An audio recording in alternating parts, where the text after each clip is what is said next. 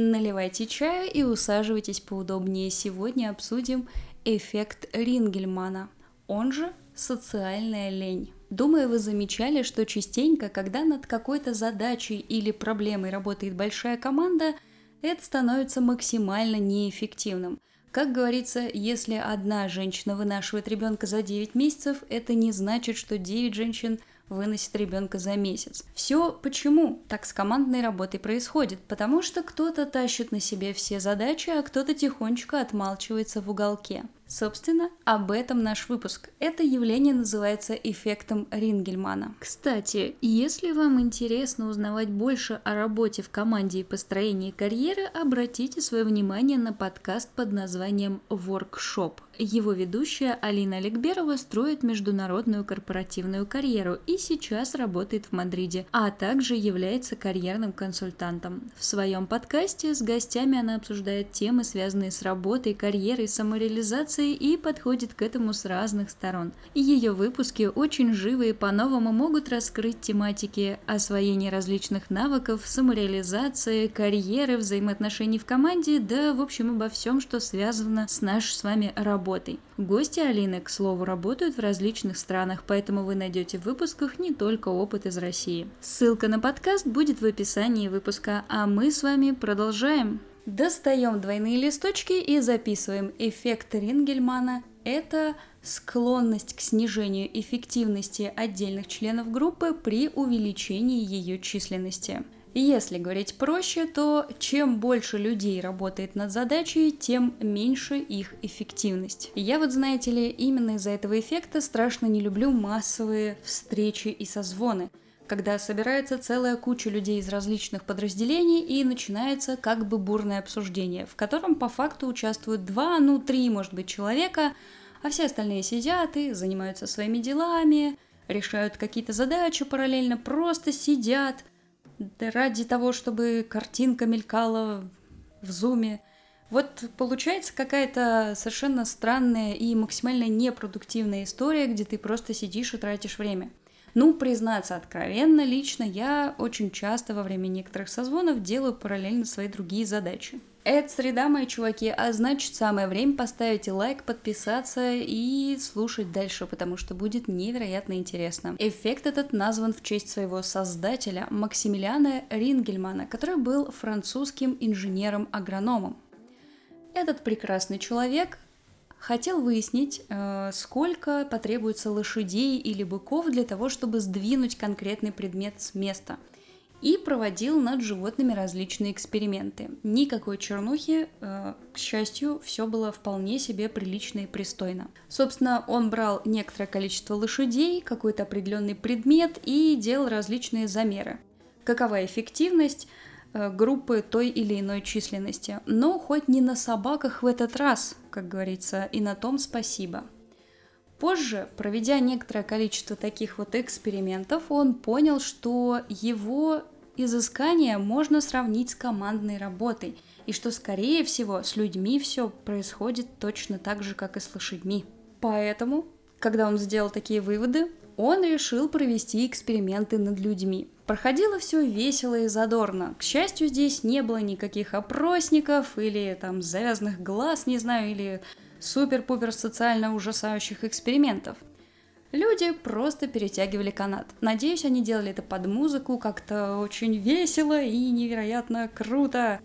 Ну ладно, это я просто себе так фантазирую. Не знаю я, как они перетягивали. Суть была в том, что сначала они выходили один на один друг с другом, и, собственно, каждый тянул э, свою половину каната. Происходил замер эффективности, силы тяжести. Ну, для этого повесили какой-то специальный прибор на канат, который рассказывал, сколько прилагает усилий человек для того, чтобы этот канат тянуть. Затем были группы по 7 и 14 человек, которые также перетягивали канат – и все эти испытания, естественно, измерили и тщательно записали. Получилась интересная такая кривая. Она просто падала вниз. Никакого вообще экшена. Она просто спускалась вниз. в зависимости от того, сколько людей было в команде. Еще один эксперимент, проведенный Рингельманом, выглядел следующим образом. Мужчинам предложили толкать перекладину, которая была прикреплена к двухколесной тележке. И здесь были тоже интересные результаты. При одиночном толкании перекладины максимальная сила, приложенная к, собственно, процессу толкания, была 178 килограмм а при групповом толкании уже 154 килограмма. Как вы понимаете, 17 килограмм группа куда-то дела. От лентяя, а? И в результате этих экспериментов появилась формула, по которой можно рассчитать эффективность группы. Если вам интересно, она будет написано также в описании этого выпуска. Но если вы думаете, что на экспериментах Рингельмана с лошадьми и мужчинами все закончилось, то прекратите так думать. На самом деле это было только начало, тема-то животрепещущая, и через каких-то там сколько-то лет начнется целый бум на эффективность, продуктивность и управление командами. И сейчас я вас познакомлю с Аланом Ингомом. Этот человек решил оставить в покое лошадей, пускай они и так занимаются там своими важными делами, и провести эксперименты уже в социально-психологическом контексте, то есть Правильно, над студентами, конечно же, а над кем же еще проводить эксперименты? Сначала в эксперименте, э, скажем так, в пилотном эксперименте приняли участие 4 группы из 6 человек. То есть, в принципе, не так уж и много, всего лишь 24 э, человека. Но потом Ингом с коллегами пошли дальше, и групп уже было 7 по 6 детей. И здесь исследователей ждало неожиданное. В целом схема оказалась довольно-таки рабочая, ну, с этими перетягиваниями каната, песнями, танцами. Ой, так, про песни я уже придумала. С перетягиванием каната остановимся на этом. Но Ингом и его коллеги выяснили, что на самом деле эффективность значительно снижается после добавления второго или третьего участника в группу.